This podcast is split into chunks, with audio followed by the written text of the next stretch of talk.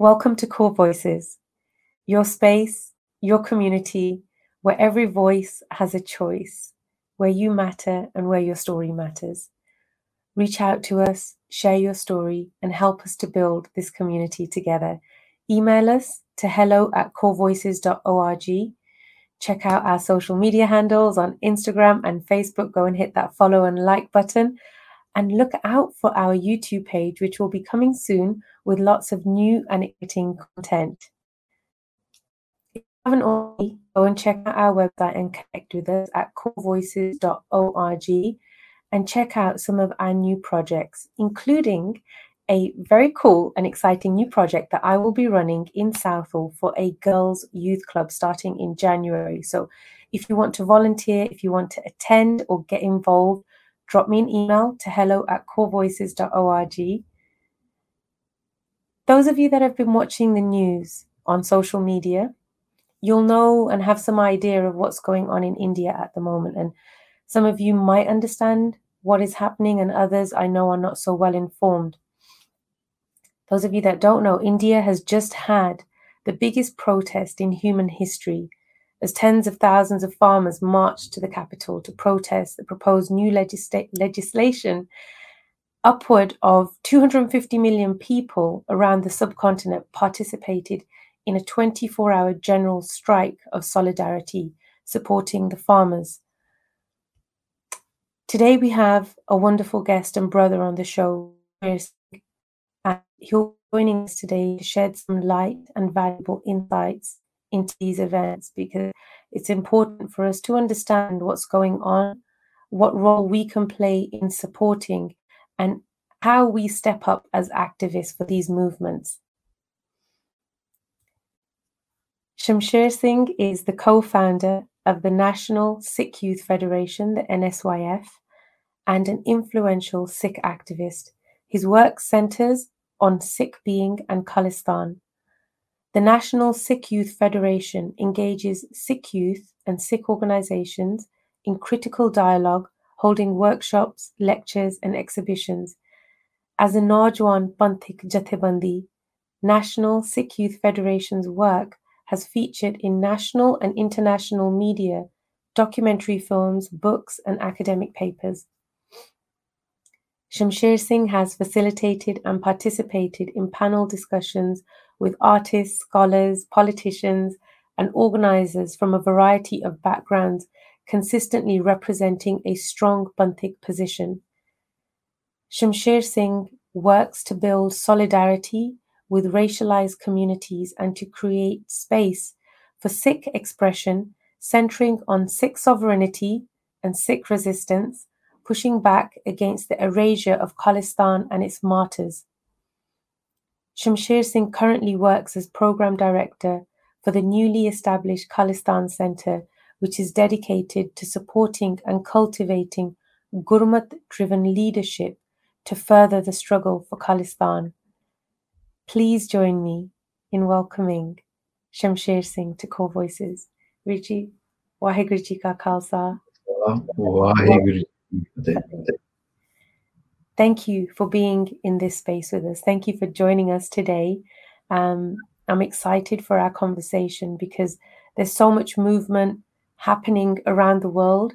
And as it's inspiring to see our people gathering in, in unity and ekta after so long, I think there's a lot of education that we still need to receive. And I'm hoping that you'll be able to share that with our community of core voices here to understand the need of what is happening at the moment.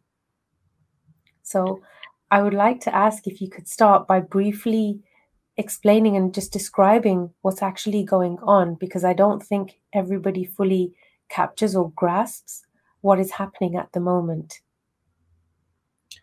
For sure. Um, thank you so much for having me on here and to talk about um, the struggles that is happening in Punjab at the moment with these uh, introduction of these new laws. Um, so basically, this issue begins in like um, early May this year when there's three new uh, bills that were proposed. Um, you know, were brought into uh, effect as ordinances um, with powers that the president of India has that go back to kind of colonialism, where you know the state can introduce um, laws as ordinances. So this goes back to May, and since like May, farmers have been um, organizing and resisting. Um, you know, this kind of it hit a peak uh, in like September this year when there was like a big announcement to uh, block all the railroads and, and main roads from Delhi coming into Punjab. Um, and there's like a, a mass kind of uh, Punjab Bandh declared, and, and, there was strikes and, and protests. Um, and all of that kind of organizing centers around uh, farmer resistance to these three new bills, which are now um, laws. And these three bills, uh, according to the farmers, and now you know th- this is a, a, concern where the farmers are being like kind of vindicated by India's own um, you know courts and economists and like um, you know people from all over the world essentially. Because before, like the rhetoric was that these farmers um, are uneducated, they don't understand uh, the bills they're actually in their favor and that rhetoric is still uh, a big part of the Indian state's response, where they don't want to kind of back down on these laws. They want to um, continually kind of explain them um, to the farmers. But the farmers, you know, have been proven right that these bills will take away control, um, you know, from small-scale farmers and give that control over uh, not only the land but also the ecology of Punjab through which crops are planted to corporations. And these, you know, very similar laws to these were introduced uh, in uh, Bihar. Um, and these laws on the surface of them, they're part of like this uh, neoliberal push that we're seeing all over the world, where, you know, under the guise of increasing uh, productivity and efficiency, um, you know, uh, power is taken away from individuals and handed over to corporations. Um, you know, markets are deregulated, and then uh, corporations that stand to benefit the most gain the most. We saw this in Bihar, um, and Bihar, you know, like these laws didn't have the effect that um, that they were supposed to have had, um, and it just basically ended up pushing small and uh, marginal, small scale and marginalized farmers further into poverty and increasing the control of corporations. So these three um, bills that are now laws um, essentially what they do is the first one is um, you know it's called the agree um, the produce trade um, and commerce agreement and what that um, allows uh, corporations to do um, is basically enter into um, sorry that what sorry that what that allows corporations to do is to bypass um, the APMC Mandi system that's in place. So if you're a farmer in Punjab um, or you know other states in uh, India, you've got three main ways um, of selling your crop. One is to go direct to the consumer um, which you know isn't a practical possibility when you have like you know um, several tons of uh, crop to sell. Um, the other is to go through the APMC Mandi, which is like a kind of a government uh, regulated marketplace uh, where sellers and buyers are kind of um, introduced to each other through intermediaries, um, and that system's always been um, flawed and it's always been corrupt um, you know, there's this like extensive culture of like middlemen uh, within India, um, and you know that it's just open to corruption. It's open to like middlemen buying the you know um, crops from farmers at a, a, lower price and selling them themselves um, at a higher price to the sellers, and that system isn't transparent at all. So this third kind of measure was introduced, um, you know, um, called the minimum support price, and that was to ensure that the government could uh, provide a minimum price for certain listed crops uh, be, uh, so that the farmers wouldn't uh, be taken advantage of um, in the marketplace. And so, what this uh, first bill does around produce trade and commerce is it allows corporations to um, set up um, rival markets. So, farmers can sell outside of APMC mandis um, right now, uh, they can't sell outside of those mandi unless they're selling direct to the consumer. What this law allows corporations to do is set up their rival kind of um, corporate private mandiyan marketplaces. And so the farmers are saying, like, you know, in the start, that system will probably run well and they'll probably be offered more. But over time, the APMC Mandi system will collapse because farmers won't use it anymore and corporations will be able to then dictate the prices. Um, and the other um, law is around, emp- it's called Empowerment and Protection Act. Um, and that basically allows corporations to enter into contracts with farmers. Um, and that will have a, a very uh, detrimental effect on the ecology of Punjab because you know one of the things if you're a big corporation is you want to be able to predict over the next five ten years of like you know what the crop's going to be. Um, you want as less regulation as possible. Um, you want like consistent regulation across you know all the areas that you're doing business in. And right now every state has its own kind of nuanced regulation because it takes into account ostensibly um, you know the the kind of particular requirements of each state um, so what this this uh, act does is it allows corporations and farmers to enter into legal contracts where a corporation can enter into a five year contract with a farmer and then say you know we want you to plant rice for example for five years. Um, and then uh, basically what also happens in this law is if the if there's a dispute the um, the farmer doesn't actually have any legal recourse to sue the corporation. And as we know the corporations have like way more resources than small scale farmers um, and also, if the corporations go bankrupt, you know, they they um, you know put the farmers into more debt, um, and it also has like this hugely um, a negative impact on Punjab's ecology because it's further reinforcing monocrop culture, which is um, you know the planting of uh, wheat and rice solely as the main kind of cash crops for Punjab. Um, and the third law is is is around like essential commodities. So it, what that does is it deregulates um, what are essential commodities um, allowing corporations um, to stockpile uh, goods, allowing corporations to build like large scale storage facilities, um, and removing kind of any um, protections and those protections that exist at the moment with like the msp the you know uh, minimum support price which has effectively become a maximum support price because it's become you know um, a ceiling price now because the mandi is saying well this is the maximum minimum price you're going to get from the government. That's the maximum price we're going to give you. Um, so the commodities act what that does is it, it, it uh, further weakens already um, an already flawed and already weak system it further weakens it and it takes away you know what mi- minor little protections small scale farmers had. So these laws on a whole uh, what they do is they give they shift the balance of power massively in favor of corporations. Um, and punjab's farming is made up largely of small scale farms so people that have like five ten acres um, on average you know one or two acres is very very common.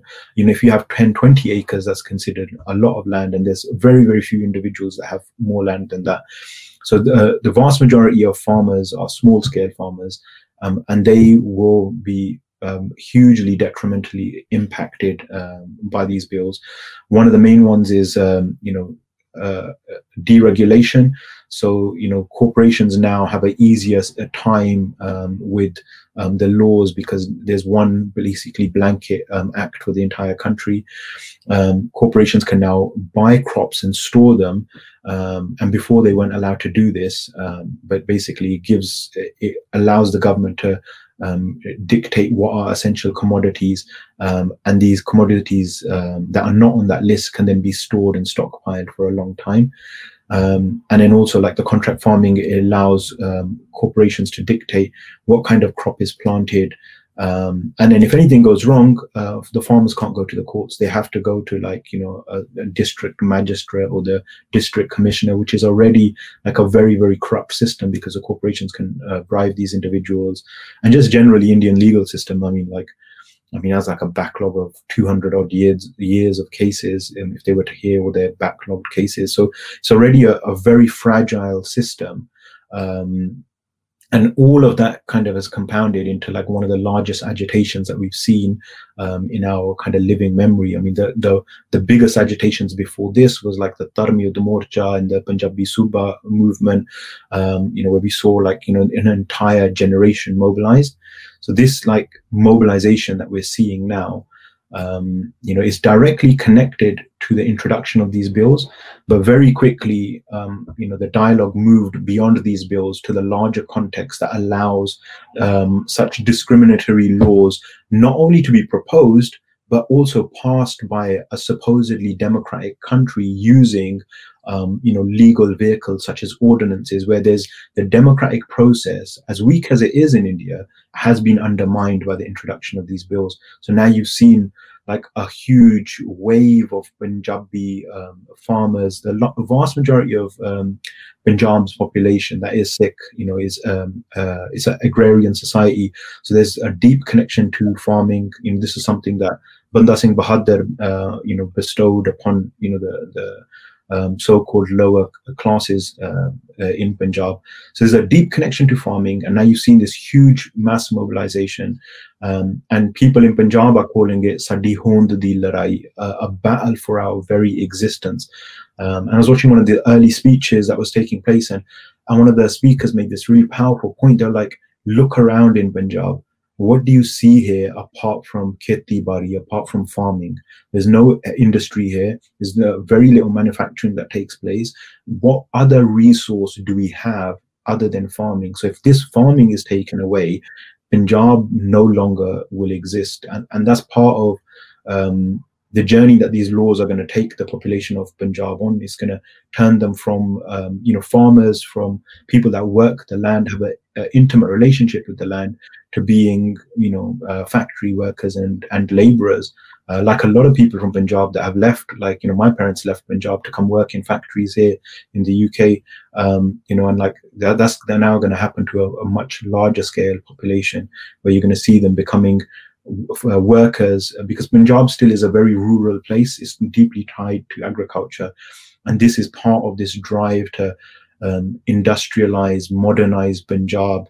Um, which on the surface of it, you know, seems like a good thing, but it also comes at the cost of um, a way of life and existence because agriculture and farming farming isn't just a job right um, bari isn't a, a, a, profession it is a way of life um, there's a deep connection to the land there and a deep connection to the culture which we're seeing um, you know spilling out in the streets of delhi right now and like the the the, the level that this mobilization has gathered um, this the pace it's gathered the way it's pulled everyone's attention to punjab like on a daily basis um, speaks for itself in my opinion Thank you, Viji. That is very, very insightful. And I think that you've helped us to understand from so many different angles, angles that many of our viewers and listeners may not be aware of. But what you've actually just painted for us is a picture which goes much farther and deeper than that. Can you help us to understand where this originates from and how it's connected um, with the, or, or what the significance is of the Shambhu Morcha with regards to this whole agitation at the moment? Yeah, for sure. So, um, it's like there is like an immediate context to this and, and the immediate context like you know we see around it's around the bills it's around like building um, resistance and and a movement to kind of push back um, against these um, laws but it also has a much much larger um, context and that context goes you know um, down to um, colonialism it goes down to you know the it goes down to like the occupation of Punjab.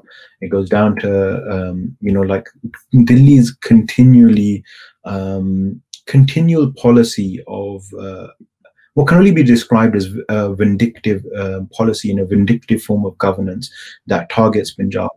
Um, and like so, the larger context of this is uh, Punjab's autonomy. Punjab not having any control over determining its uh, you know ecological economical social infrastructure uh, since the time of british colonization in like 1849 so since 1849 um, punjab um, as a, a, political entity hasn't been able to determine its own future um, it hasn't had any of the um, the machinery of a, a, well functioning state in order to determine it. Um, and that has basically seen Punjab's river waters being diverted, um, you know, Punjab's groundwater levels being massively reduced because river water is no longer available because it's being diverted um, to other states. Um, I, I, was watching one lecture from an individual in Punjab, and he was talking about how the diversion of river waters in Punjab says a lot. And he was talking about how w- when the earliest diversions began, that water wasn't even used for anything; it was just diverted and it was um, just let off into dunes and villages were flooded. And he's like, you can still go and see that location. You can still see that um, uh, Pani is just stopped there. Like uh, he, that, the effect of that flooding is still there. And he's like, the the purpose behind that wasn't to use Punjab's river waters. It was to make sure that Punjabis couldn't use um, their river waters. Um, so all of this kind of context of uh, Punjab's autonomy, Punjab being able to determine its own future, Punjab being able to use its own natural resources, um, you know, to live in harmony the way Punjab had been for centuries. Um, all of that kind of gets, you know, um, undermined massively um, with British colonization, and then the formation of the Indian state in 1947, um, uh, which is sold till this day as, um, you know, the freedom of India, um, you know, uh, partition. Um, sold as you know um, this moment of a decolonization is what some people will call it. But essentially, what it was was a transfer of power from um, you know the British ruling elite to uh, a Hindu ruling elite, and what that transfer of power meant was that um, you know people that were resisting this um, were again marginalized. So this larger context of colonization, this larger context of the formation of the Indian state factors into this whole thing um, that's taking place now, because we see the same movement that's taking place now already um, having uh, taken place um, uh, through the Dharam Yudh Morcha, which was under Sant Jarnail Singh and the Akali Dal at the time. So in like this 1947 world that Sikhs are now forced to exist in, um, you see a, a, essentially a fracturing of our being. We have to have a political and a religious identity to exist in this post 1947 world. And as, as a result of this post 1947 world, Punjab was divided. Um, so partition had a massive uh, toll, um, uh, you know, in terms of lives lost, in terms of um, land lost, in terms of, you know, um, seeding uh, conflict. So Punjab is like divided, and, and, Bangladesh is divided to create the states of India and Pakistan. Um, and out of that like you know this demand arises that punjab should have its autonomy the way it was envisioned under the agreements that led to this you know moment of 1947 and that kind of you know there's very very famous quotes for like nehru and gandhi saying like you know sikhs would enjoy the glow of freedom and and all the rest of it. And like you know that a lot of people are familiar with you know people are familiar with like master tara singh as like this negotiator and he and he's seen as a traitor traitorous figure in Sikh history. Um, but his treachery was essentially um, trying to convince Sikhs to work within the Indian system, the Indian framework. And Sikhs rejected that because it meant uh, losing their sovereignty. And that's at like the core of this issue is um, Punjabis can't determine um, you know, a simple thing as, you know, planting their crops. Um, you know, I was watching another one of these videos from Shambhu Morcha, which I'll come on to in a, in a second. And this young speaker was talking about the role of uh, the Delhi government, the Delhi Sarkar, the, the Delhi Takht, the throne of Delhi and Punjab. And he was saying, like, when, um, you know, Mughals were sitting uh, in Delhi, um, did they consult you in passing laws or did they do their hukam? They gave you orders that you had to follow. Um, you know, and then he asking people, were you free or were you enslaved, right? Was he azad, galam, see? And then he talks about the British, you know, like the British, when the British was sitting in the throne of Delhi, um, you know, and they imposed their laws, were you free or were you enslaved? And he's like, now you have the Hindutva government sitting in Delhi imposing its laws on Punjab, are we now, are we saying we're free or are we still enslaved? So that like kind of consciousness of the role of the Delhi Takht, the role of the Delhi government and like Punjab and like this, the, the larger uh, context to this conflict, um, you know, is is palpable, is visible in in the discourse, and is definitely visible in Shambhu Morcha. And, and Shambhu Morcha was um, basically a, a, uh, parallel space that emerged during the kind of beginning moments of uh, this recent eruption that we see. And Shambhu Morcha um, is a place where a stage was set up and the Sangat uh, started gathering and listening to speakers, um, you know, in a very decentralized, very autonomous, very open space, which we're seeing now um, reflected in the way um, the occupation, let's call it, of Delhi, the Kabja of Delhi is taking place right now. And that the dynamic that we're witnessing um, today in Delhi exists solely because um, this parallel space of Shambhu was set up. So before Shambhu, what you had is, um, you know, the farm union, um, which is like 30 odd um, uh, farmer unions. and they were basically trying to turn this into um, like a kind of a top-down movement where they were trying to, you know, be like, we are the leadership and we will represent the people. And we can see through any such kind of worker movements where they're resisting like you know um, imperialism or capitalism. There's always like you know this space where like uh, the unions or the pe- people that claim to represent um, you know the, the larger demands of the community they always end up getting co- co-opted or end up selling out the movement and its demands. So what Shambhu Morcha did um, is incredibly unique to Punjab because it centered Sikhi, it centered um, Punjab's ruhaniyat, like the, the soul and the spirit of Punjab, which is intimately connected to Sikhi. Um, like the soil is is watered with the blood of Sikh martyrs, right? So like Shambhu um, really gave a huge significance to that. and it wasn't a space where it was like this is the leader of Shambhu Morcha and this is the group that's leading Shambhu Morcha. It emerged as a space for people to um, talk, for them to have discussions, for them to um, articulate what it is that they are, what it is that Delhi is, what the conflict is, and what the potential solutions will be. And what Shambhu Morcha did is it diffused the leadership amongst the Sangat. So when this whole thing of like, let's go to Delhi started, and the farmer unions were initially against this. They didn't want to go to Delhi. They didn't want to enter into a conflict um, with the government. And even now, they don't want this being presented as a conflict with the government. Um, but because the, the leadership was diffused amongst the Sangat, and it, you know, it's still evident until this moment, um, you know, the Sangat decided as a body, as a collective organ, that we're going to march to Delhi, and the farm unions had no other you know um, option other than to kind of go along with this movement. Um, and that that sangha push that we see that originates in shambhu that's interconnected to this kind of mobilization pushed all the way through all of these barricades all of the trenches that were dug the water cannons and we see this huge push all the way to delhi. And now it's physically manifested that um, decentralized autonomous structure that was kind of created and emerged out of this um, mobilization. We see, um, you know, in Shambhu I'm sorry, in Delhi, because there's, um, you know, all sorts of um, needs of the people are being taken care of from like langar, from like, you know, uh, washing and bathing, from education. There's schools being set up there. There's like gyms being set up there. Um, you know, there's like a gurdwara being set up there. There's like everything that you would uh, associate with a self-governing autonomous group. They're completely taking care of their own needs in every way possible.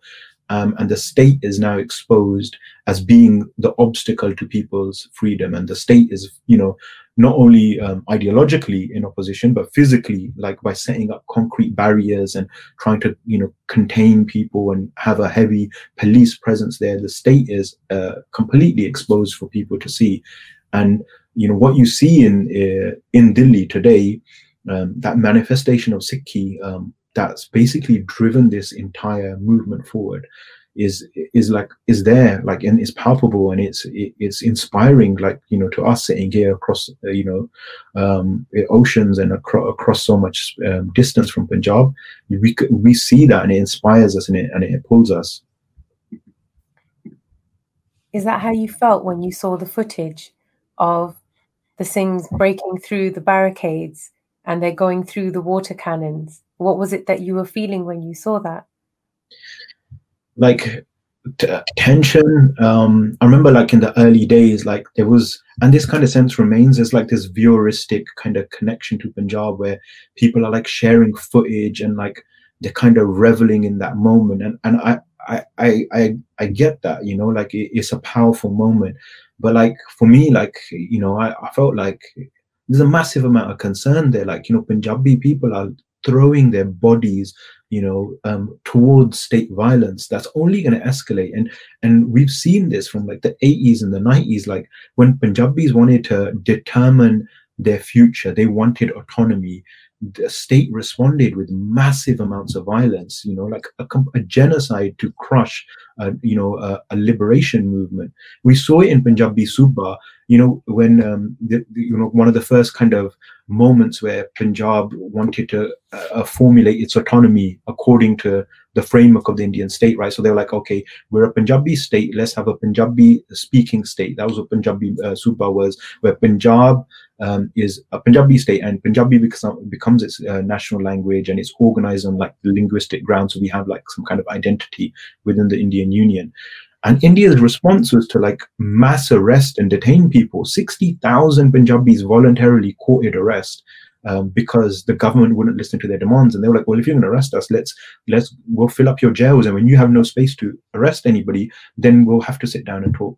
So like for me, it's like seeing that like spirit, like continually, you know, come forward it is, is, is draining as well because it's like, you know, when is the, the character of the state ever going to change? And like, we appeal to their conscience but they don't have a conscience you know like they like they're firing water cannons at like you know um, elderly people in winter. Like there's children there there's like you know loads of women there there's like you know everybody from society is there. It's not an armed group right? It's not like you're not dealing with like an armed um, insurgent group. You're dealing with just like you know people that have left you know their their livelihoods to to physically be heard by the Delhi government and, and the Delhi government's response is to dig up its own roads, put in concrete barricades, bring water cannons, lathi charge the people, shoot tear gas at them to physically stop them from coming to Delhi.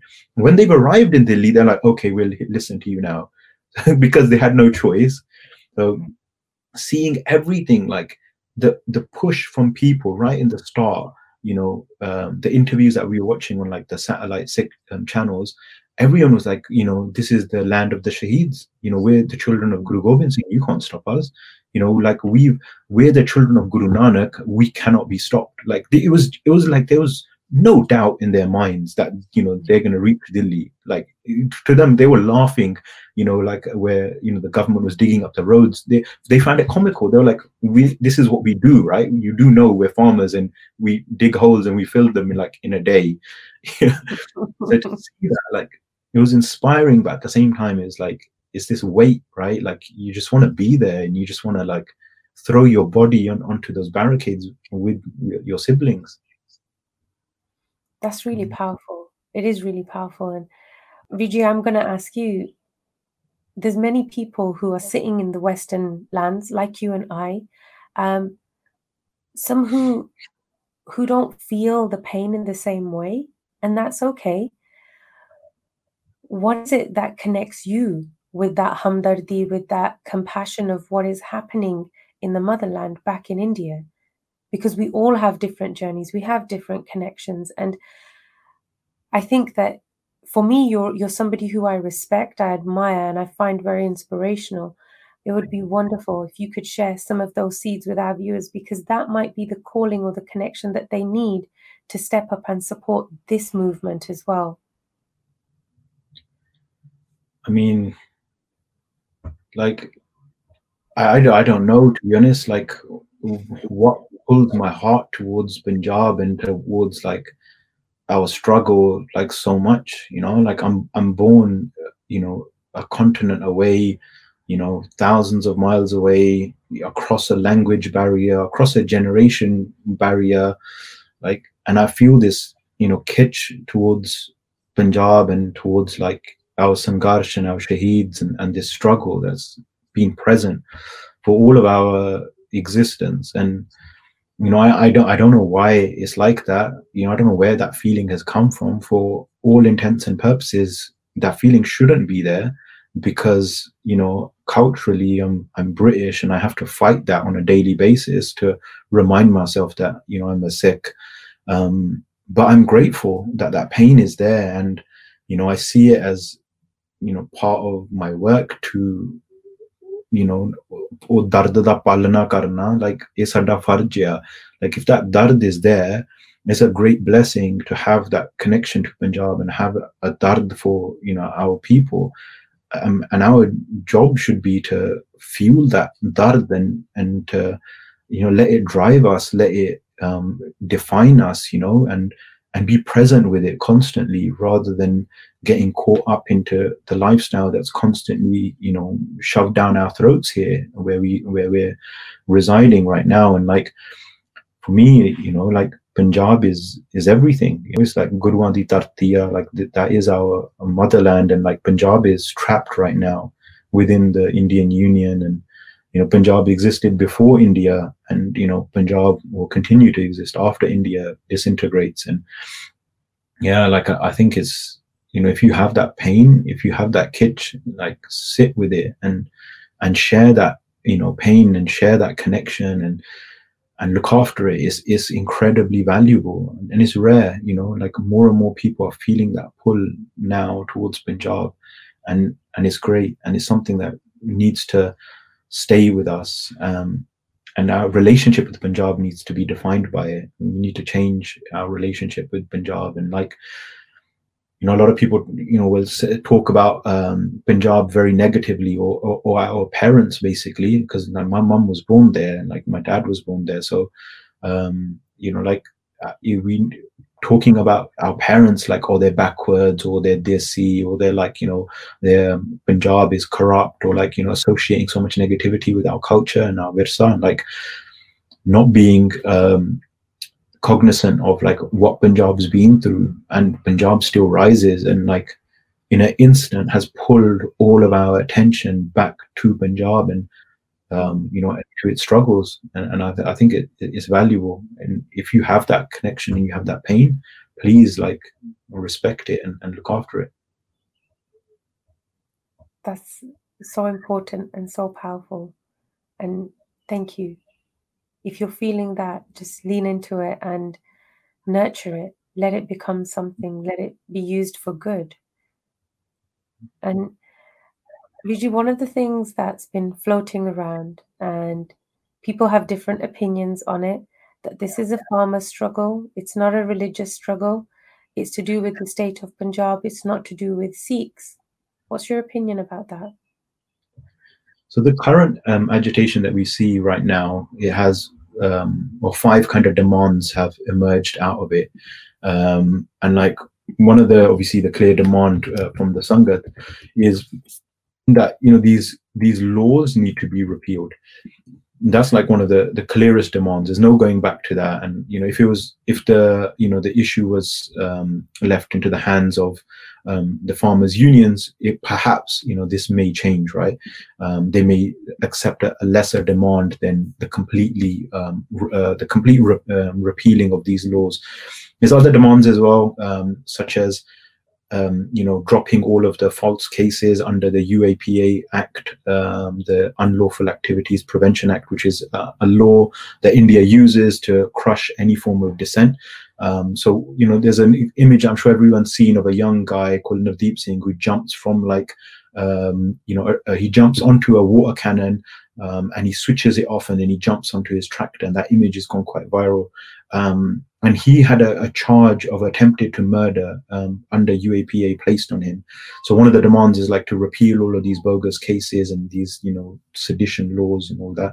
And the other kind of demand is to repeal uh, an electricity law, um, uh, and another one is to uh, repeal um, a stubble burning law, which basically imprisons you if you um, after you've harvested your crop if you burn it because uh, pollution, etc. But it's like a normal farming practice. So they want all of these kind of laws repealed. Um, so it's like you cannot deny that this movement right now is has these kind of clear um, demands at its current moment, right? Um, it would be unfair to impose that this is what that movement is as well. So if those um, five demands are met, um, then comes a question of like, is this justice or is this victory? But you know, we, we come to that in a moment. But right now, this uh, movement, it's uh, you cannot argue that it's a movement for um, the farmers' laws, and that's what's brought it to this point.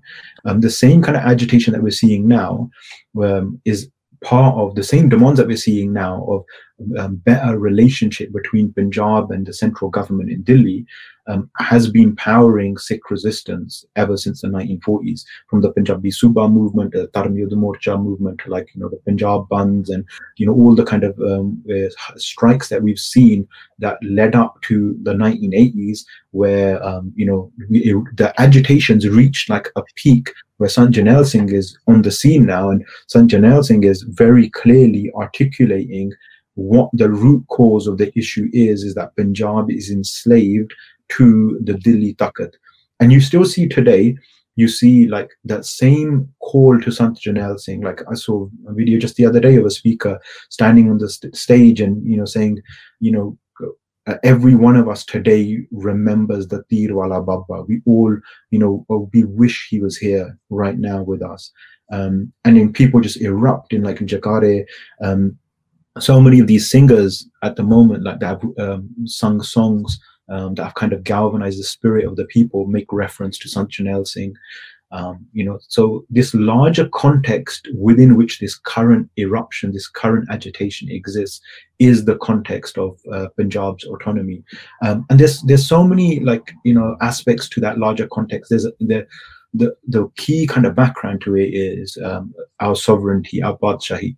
Um, and then there's this trajectory that the Panth has been on um, since Guru Nanak's time that's kind of reverberated throughout every time Sikhs have kind of expressed their desire to see a political structure um, emerge in the world that takes care of people's needs. This idea of Halemi Raj, of Begumpura, of Sarb Sanjeev of um, uh, a way of functioning in society and a way of existing collectively where the most marginalized um, needs are taken care of. Where when you're in a position of power, you don't act from ego and uh, a sense of authoritarianism, you act from a sense of benevolence and love. That's always been the driving force for Sikhs to capture political power. You know, so many writers have written about this, you know, beautifully and poetically throughout our long history. And it's always been the key, like to capture political power in order to uproot and eliminate injustice and oppression. That's the reason why the Khalsa Panth exists, right? So that trajectory seen continually the Panth kind of go towards um, like you know like Banda Singh Bahadur, Bota Singh Garja Singh, the Misl period, like Ranjit Singh, like to um, uh, Sant Singh and the Kharku movement that desire, that driving force has always been the same. So that trajectory that the Panth's on towards its autonomy um, has only been reinforced with like you know the the Shahidiyan over the last like 30 years. Um, and then there's a uniqueness to this struggle, right? Um, and that uniqueness is Sikhi, um, and it's our Sangarsh, and it's um, the, our uh, right? So that uniqueness and that Sikhi is visible everywhere. Like yesterday, there was an image um, that I chucked up on my Twitter, I think yesterday, the day before, and um, the people that are gathered in Delhi under various banners, under various um, you know flags, they they climbed a, a, high tower, and on the top of the tower, they put all their flags, and they put the Nishan Sahib uh, above all the rest of it. So, like you know, the question is simple, right? If this is a, a movement of Indian farmers, why aren't they carrying the the Tiranga? Why are they not carrying the flag of India? Why is it that the Nishan Sahib is so important? And listening to like our elders speak, um, listening to the children speak, listening to everybody speak, the main thing that you hear from them um, you know, like the a kabaddi group came and uh, a, a, women's kabaddi group came to Delhi and, and, you know, an interviewer asked them like, why are you here? And they said, we're the daughters of um, the Smesh Pitasi Kalgitar Like, you know, mm. that's the driving force. You ask people like, you know, why are you here? And they say, you know, this is Shahid Nadi Tartiya, like, you know, Sade te koi raj nahi kar sakda. And you see that uniqueness expressed explicitly and in muted tones where you can kind of pick it out that this is what people are saying and this is what's driving them. And explicitly, you see it with um, the Nihangdals when they moved towards Delhi. They had a little meeting on a stage where they did some speeches, and they said very clearly the Khalsa Panth recognizes no authority emanating from Delhi. Delhi right? There's no authority that comes from Delhi that rules over the Khalsa Panth. We're here, we're sovereign um, and we've conquered Delhi 19 times. Don't make this the 20th time. Very, very explicit. Uh, this is what's driving hmm. um, everything, and and what's informing, um, you know, the, the the struggle are these examples, um, you know, of Baghel Singh conquering Delhi, and right now in Delhi you see um, the manifestation of Sikh Raj. Like you see Langar, you see Gurbani being sung, you see people treating everybody with a sense of equality and, and, there's a sense of justice there. And that comes from Gurbani. That Sarb Sanjeevalta is is a unique thing to Sikhi that isn't available anywhere else. Like we can sit on a table and we can have differences with people, but we don't undermine their humanity. We don't undermine or impose our will on anyone. We oppression isn't part of Sikhi. We don't capture power in order to impose our hukam on other people, right? So that like what's informing this struggle is is visible is visible in so many different forms. I mean, like we could do just a, a conversation on just what's visible to us, right? Like from the langars to like Sangat power manifesting itself to like the security set up by Nihangdals, you know, like there's so many visible forms of um, the Sikhi that's uh, informing this. And and I'll end it on this one point. was this uh, uncle from Rajasthan um, who came and he and he said, you know, Punjab sada paraya, and like you know um, the Guru Nanak da Punjab, and he's talking about Punjab is like that has a role of uh, being the elder brother, um, you know, which is this you know dynamic that's very deep set in South Asian culture.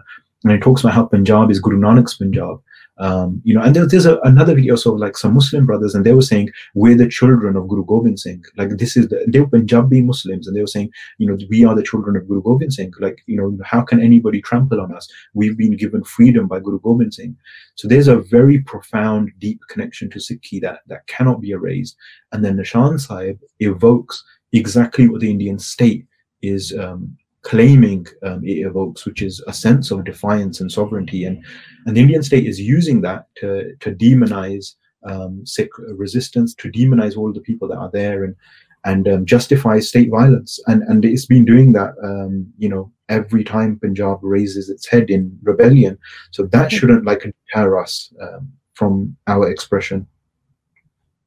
Absolutely. And we have seen this again and again with the silencing in the media and the mm-hmm. erasure of the messaging. So I'm I'm fully there with you because it's it's fact, it's true. A lot of people who sit on the outsides, um, they don't see it to be that deeper a problem, and it's only when you're actually immersed and you see the the complexity of it. Now people are recognizing it on social media platforms, Facebook and Instagram, where this had begun to happen. A lot of accounts got deleted, a lot of posts are disappearing, um, all related to this very same movement. And mm. essentially, what's happening is a peaceful protest. Um, I think I saw a post the other day that was projecting the farmers as terrorists. Um, and this, for me, it was comical, but it was painful at the same time because there is a clear demonstration of peaceful protest. There is a clear demonstration of unity and people trying to fight for their rights in what do I say, in a dignified way, and to be labeled in such an undignified manner. Um, I think it was like was something silly about them eating pizzas on the protest or something, and I was like, I was just baffled at this idea that this is news.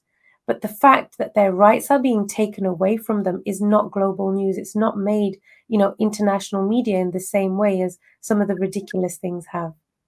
Yeah, and like that's it's part of like the Indian state's tactic from from a really long time, um, and it goes back against uh, again to colonialism. This logic of the fundamental religious extremist, um, the fanatic uh, that needs to be subdued with violence, um, and if you don't meet that fanatic with violence, they will you know fight against you. You know they you need to like basically oppress them. And like there's listening to this one lecture where the uncle he says you know like um, uh, and and Anu um, uh, Singh Balveer is like on the NSYF YouTube, and he says basically like the British they had a policy that until you grab the Sikh Sardar and you and, until you crush his head under the hooves of your horses, this Sardar will keep rising, and that's the that's been the policy of the Indian state, and everything that's erased and everything that's demonized is tied to our sovereignty and our uniqueness. Sikhi um, explicitly is being targeted through the farmer unions where they're saying, don't make this into a Sikh issue.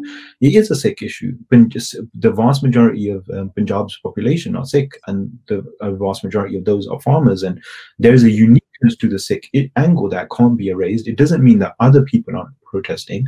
But Sikhs aren't saying, don't talk about the uniqueness of the Haryana struggle or the uniqueness of um, Bihar struggle or um, other states that are trapped within India. We should celebrate all of our differences. Um, the state doesn't want that to happen. They want it to be this one label of Indian, right? Um, and like when you have Indian and you have Sikh, they're in opposition and conflict uh, with each other because Indian um, you know, is a, is a word that originates from the imagination of European colonizers. They see brown people and they label them Indians in South Asia and in North America, two continents, right, where they find a whole lot of brown people and say, well, now you are all Indians. Um, and you know, I'm a Punjabi Sikh. You know, I don't speak Indian. I don't wear Indian clothes. I don't eat Indian food you know my culture is an indian culture there are no such things you know there is no indian language there's no indian cuisine most restaurants i've seen that are called indian are actually punjabi food but that's a conversation for another day of, of appropriation but um Mm. Yeah, like we wear, you know, Punjabi kapre and like, you know, we, uh, our culture is tied to Punjab. So there's a uniqueness there that cannot be erased. And, and that's what's being targeted here by the state when they're demonizing Khalistan, they're demonizing our shaheeds.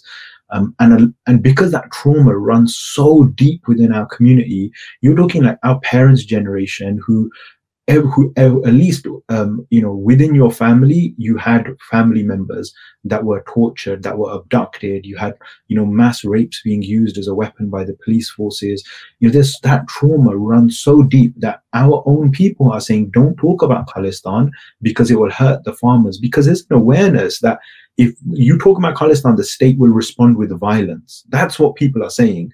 You know some people say explicitly and but other people are saying, you know, it's going to hurt the farmers. Let's not make it about Khalistan. Let's not make it about this larger issue. But that is the issue, and now is the time. And you know, all over you know international media, we've seen headlines of Indian farmers protesting. But every single article I've opened and I've looked at the pictures, they're the same pictures that our elders of Sikhs and uh, um, Abibia and Bache. I haven't seen a single picture of any Indians, to be honest. You know, I've seen like pictures I've seen in mainstream media, are pictures of Punjabi Sikhs, but that's completely erased. So it's either if we want to be presented to the world, we have to come as Indians. If we're not coming as Indians, then we're coming as Sikh. And if we're coming as Sikh, then we're coming as religious, we're coming as Khalistanis, we're coming as extremists, and and that whole cycle of violence reaffirms itself. And that's why you see Sikh organizations, particularly here in the UK, um, which I've butted heads with over this issue, like nonstop, and I, and I will continue to butt heads with them, is they keep talking about Indian farmers, um, and you know, which for me is like it's born out of this victim mentality that if we talk about Indian farmers, then the media will pick up on it because they don't understand what a Punjabi Sikh is. It's maybe it's too many words to fit on a headline or whatever. So let's just make it easy for them and talk about Indian farmers. But there's an issue of con- uh, there's a uh, there's a conflict between Sikh and Indianness that isn't being captured here. You know, we're not Indian, right? And like the same organizations are have you know um, founding members that are like part of Khalistan organizations. So it's like, how can you now in this moment of being visible to the world accept that your visibility is under the label of Indian, under a, a forced political identity? It's not an ethnic category. Um, it's a political category. So you know, like and they don't want to push back against that because they're like, oh, if we make it about Sikhs, then it'll be linked to uh, um, Sikhi and Khalistan, and again, it's just like this fear that just immobilizes them, and you know, and that's not part of Sikhi. You know, Maharaj kende bol so tarmiya mon kat ram. Like, if you're tarmi, then you speak. You know, this is what you do. You speak the truth. It doesn't matter what the world is doing, and this is what Sant Singh has, you know, manifested, and this is why Sant Singh continues to be like a powerfully evocative person because they spoke like truth fearlessly you know like to the to this point that we have nobody that can speak that kind that level of truth that Sant Jarnail Singh spoke you know is phenomenal. There's there's so many conversations here Fuji because what you're what you're talking about I, I agree and I resonate with that um there's layers of fear that have mm. been embedded into our generations to teach us, to tame us. And um, it's the fear of the repercussions on us or on our loved ones that holds many of us back from action. And it's it's why not everybody is an activist, unfortunately. Um, and that's okay. I feel that maybe we can serve in different spaces, but knowing the essence and the roots of what Sikhi is, is to not tolerate injustices. That is what our gurus gave their lives for when they laid down their lives for other faiths to practice rightfully. Um, I think it's important to remember those things. And this movement that is happening right now, what, in your opinion, is the significance of it for the wider Sikh community? There's a deep, profound connection between the diaspora um, and between Punjabis that are living, you know, outside. We all came from there, right? Like the vast majority of us, um, when we were kind of migrated outside of Punjab, we either went to like, um, you know, M- Malaysia and Singapore or East Africa or North America or Britain, um, you know, all to kind of former British colonies. And that connection to Punjab runs really, really deep. And this um, significance um, is basically our existence here in the West, right, like is founded on um, you know our ancestors in Punjab. It, we still have these very deep uh, connections to Punjab, um, and this kind of movement, you know, really highlights that and centers that. Um, that you know, it feels like almost right now, it feels like everything's kind of stopped. You know, like this is more significant, I feel, in many ways than the COVID pandemic for Punjabis and Sikhs um, you know, it's kind of taken over everything uh, at this moment in time. Like everyone wants to know about Punjab. Everyone wants to talk about what's happening every day. Um, you know, to the point of like it's becoming overwhelming. Like every day, there's just so much um, content. You know, that's commanding your attention. Um, you know, that's coming out from Punjab, and how do you kind of build a meaningful relationship with what's happening there? Um, there's a massive, massive um, there's a massive connection, a massive connection, and and what what personally I've seen in the diaspora, especially, has been people kind of latching onto these moments of like really powerful Sikh expression. Um, you know, myself included, like it, it means so much, you know, and like you know, seeing Punjabis resist, seeing Punjabis and Punjabi Sikh being the vanguard of like this mass resistance is it's like is history in the making you know and mm-hmm. seeing other communities um you know talking about Sikhs in a way in which we should be behaving like there's an expectation from other communities um, within South Asia because those nobody really has that history um, of resistance to oppression the way Sikhi does in South Asia. No community has that. Um, the way Sikhs claim sovereignty, like you know, and the way we empower people to embrace their divine sovereignty is is profound, and and no other community kind of has that. Um, so seeing like people look towards Sikhs as you know um, a model of governance, a model of how we're meant to exist. There's this interview with this lady in Delhi.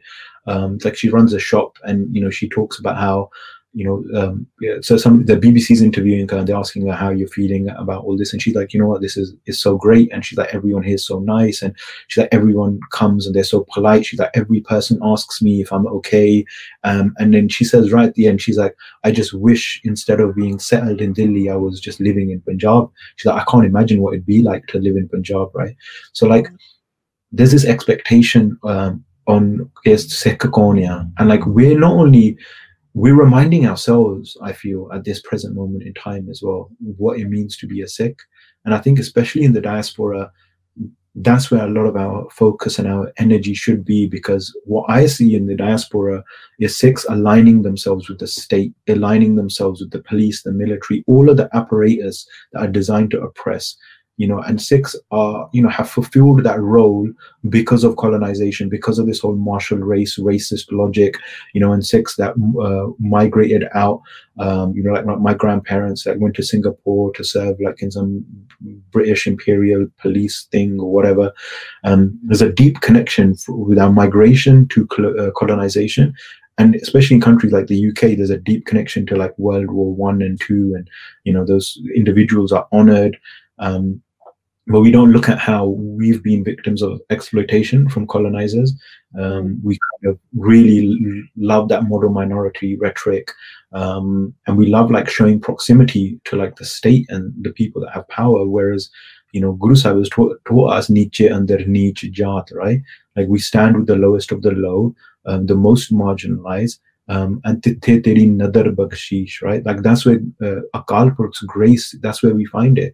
And it, I mean, Guru Nanak says, like, you know, uh, right? Like, why would we want to align ourselves with those that have power? Like, we stand with with the powerless. And for me, this is like a big moment uh, for the diaspora to be introspective, to look at where we're standing, who our allies are, uh, potentially where we should be standing, and you know what our what is the question of Punjab's future? What does justice and and victory look like for us right because this isn't mm-hmm. just it this this moment isn't it mm-hmm. that was going to be my question to you because um, understanding where we are and what is going on and how deeply rooted it is and how we should all be called to this movement. I think it's it's important to understand what does that vision of victory and justice look like? That's like the the question that we have to like kind of wrestle with because if these three laws um, are repealed does that mean um, that punjab is now okay? Or as one uncle at the Gurdwara put it the other day is we're we're at an acceptable level of suicides. Not no more than this but this many suicides this much debt this much um, you know undermining of punjab's ecology is tolerable any more than this and and we think that we're going to die but we are dying and punjab's water table is dropping down. Punjab still doesn't have any effective form of governance. Like everybody who's in power in punjab whether it's the Shiromani Akali Dal, whether it's the you know Congress BJP alliance, um, was Captain Amarinder Singh or is you know Prakash Singh Badal, um, they use the machinery of the the state of Punjab to enforce the will of the Delhi government. Now, every single chief minister in Punjab has been a Sikh, a Sardar Sikh man, man, right? Has been the chief minister of Punjab. But every single chief minister of Punjab has passed laws and used Punjab's all of its machinery from its police forces to like its budgetary like you know um, uh, budgets basically um, to undermine punjab and you know punjabi life um, and everything's become tokenized right so th- this question of what is justice um, is definitely not the repealing of these three laws. Like that could be justice now for this moment, but beyond it, this there's larger questions of justice. There's larger questions of Punjab's ecology, which has to be central to this. Because if Sikhs and Punjabis were determining um, crop patterns rather than the market dictating crop patterns, we wouldn't be planting rice. You know, because Chonna like uh, is not uh, rice isn't a major part of a Punjabi diet. Um, our main diet is roti and like dala sabji, right? Rice is something that we um, eat occasionally. It's not like a staple thing for us. Um, but rice is also a massively water intensive crop. It, requires a massive amount of water. Rice isn't indigenous to Punjab either as a crop. So it's something that's been introduced to meet uh, demands of a global market, not for the demands of the Punjab market. So if we were to determine what um, crops we should be planting, rice wouldn't figure into that massively the way it does now. We'd be planting other crops. Um, we'd be planting um, in a much, much more harmonious way with nature, as we have been doing for centuries. Um, you know, I was looking at Punjab's like old records of like, you know, the crops, what they used to plant. There's like some survey done in like 2000 or something like 20 odd years ago. Um, and so many of those crops that were being planted just 20 years ago are no longer being planted, but we're still eating them we're still eating the same like you know attas the same bajra the so we eat makki as well right? Like makki is a big part of um, our diet right? Shole are a big part of our diet. There's so many crops there that are a big part of our diets that aren't being planted in punjab. And then there's the massive use of uh, pesticides. Then there's the issue of farmers debt that they're in. Um, then there's the larger issue of punjab's water rights which is a huge, huge issue. And then there's the issue of Punjab's, you know, state capital. Chandigarh is union territory. Chandigarh was, you know, the, meant to be the capital of Punjab, but is, you know, now a shared capital between Haryana and, um, you know, Punjab and like, you know, it's union territory with Delhi.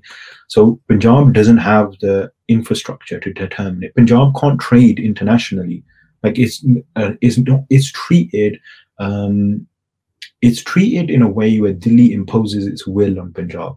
Like even say, for example, I was listening to a lecture the other day, um, and this guy was saying, um, Bhai Singh was saying how if in Punjab you want to build something in your pind, and you have to submit to the Punjab Planning Board. That goes, you have to submit to your municipal planning board. That goes to the state planning board. Then that goes to the Indian Central Planning Board. And he's like, that process of submission takes three years. And he's like, then that decision's got to filter down. He's like, then they're telling you like what you can and cannot build in your pind. And he's like, how does some bureaucrat in Delhi know what's better for us, right? Like treating Punjabis like they're idiotic children. Like they don't know what's better. They don't have to live in society. So we've got to create all of this mess of bureaucracy to manage these people. We're talking Punjab is like, you know, when the British came there, Punjab's literacy rate was like 99%. It's one of the most educated, most powerful places in the world. Like the Angrez from here had never seen wealth like they saw in Punjab. Like they, for them, it was like they, you know, there's a documentary on it on the BBC about how, you know, some um, some guy was talking about how like you know how much stuff they stole from Punjab and how it uh, enabled them to you know fund the rest of their empires and their exploits and stuff. Mm-hmm. so is it has a it, this issue is connected deeply to a lot of larger issues. And what justice is is the question that we need to answer because it's definitely not just the repealing of these three laws. That that can be the beginning. That can be a starting point. But punjab's autonomy has to be part of that equation. You know, as much distance as it is from Punjab to drive to Mumbai, it's the same distance if you went the other way to go to Turkey. Like, why can't Punjab trade with Pakistan? Why can't it trade with like Lahore? Why can't it trade, um, you know, into the West? Why is Punjab heavily restricted to just trading within India? And that too, at a, a price um, that's lower that too a, a way where Punjab's revenue that it generates, um, none of that uh, is seen in Punjab. It's not invested back. Punjab, even though Punjab's like uses 99% of its arable land for agriculture, it produces a massive mm-hmm. surplus as well. Is one of the largest earning states in terms of how much it earns for its agricultural output. Yet, when it comes to development in infrastructure, it's the lowest state because you know as many Sikhs in Punjab put it, this is the vindictive character of uh, Delhi. They don't want to see Punjab prospering in any way. So the question is justice and victory and, and looking at Punjab's prosperity and autonomy have to be central to answering that question. That is very, very, you made a huge load of valid points there. And um, I'm learning lots from you today. Today has been a huge moment for me to learn and absorb and just open my perspective on a lot of different things that you've addressed. Um, is there hope for there to be any form of reform in the governance of Punjab from the Akali Dal or from any of the chief ministers, in your opinion? I mean, if we look at the trajectory where we're on now, um, and if we accept Indian um, logic and Indian kind of marketing slogans of being the largest democracy in the world. Um, if we accept you know all of that stuff on face value without criticism um, that current system the current process the current indian functioning democracy has brought us to this point where punjab is encamped in delhi demanding that delhi repeals its laws so this idea of working within the system to reform the system, um, personally, I think is an abject failure. Um, and what that system has done for us has been to violently suppress any form of dissent, whether it's literature or picking up a weapon. You know, that system has seen those two actions the exact same way. Just January last year, three young Sikhs were put into prison, life in prison, for having literature around Khalistan. So the, the work that we do here, for example, through NSYF, if we were to do that in Punjab, all of our teams, we would be sitting in prison on life sentences.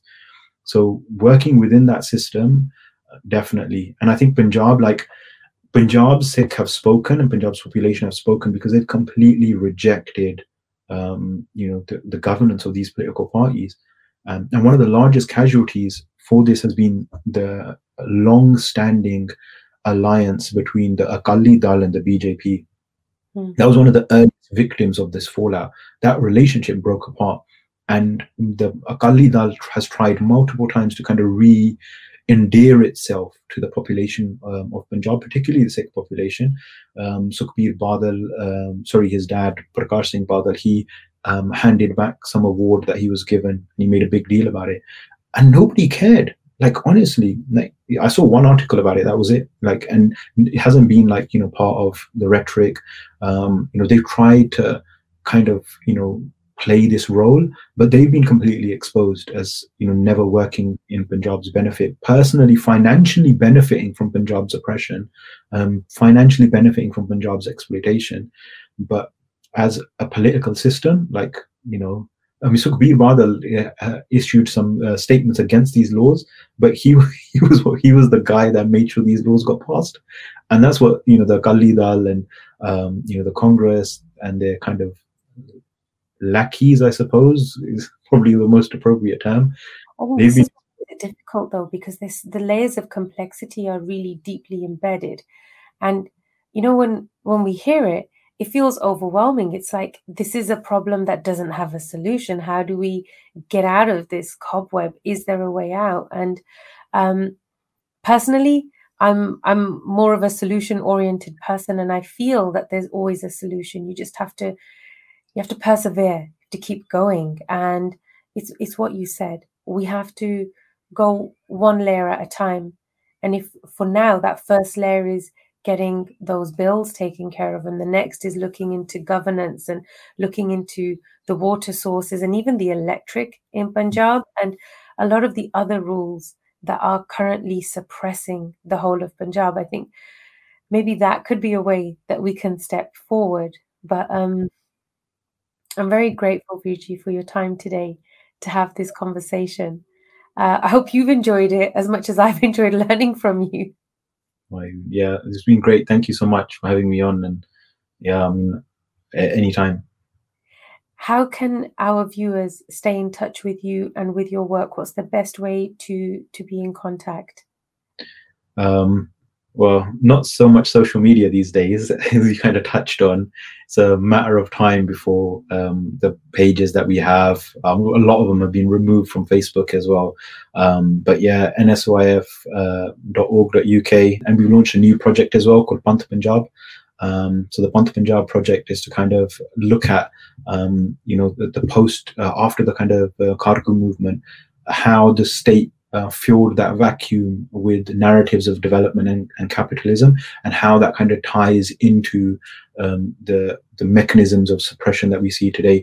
So with Panth Punjab, we've been like speaking to a lot of people in Punjab, um, a lot of renowned kind of thinkers, writers, speakers, activists in Punjab to kind of build that um, bridge. But yeah, if you check out panthpunjab.org, um, subscribe to our mailing list, um, and we'll keep you um, up to date. You can follow me on Anandapur underscore exile on Twitter.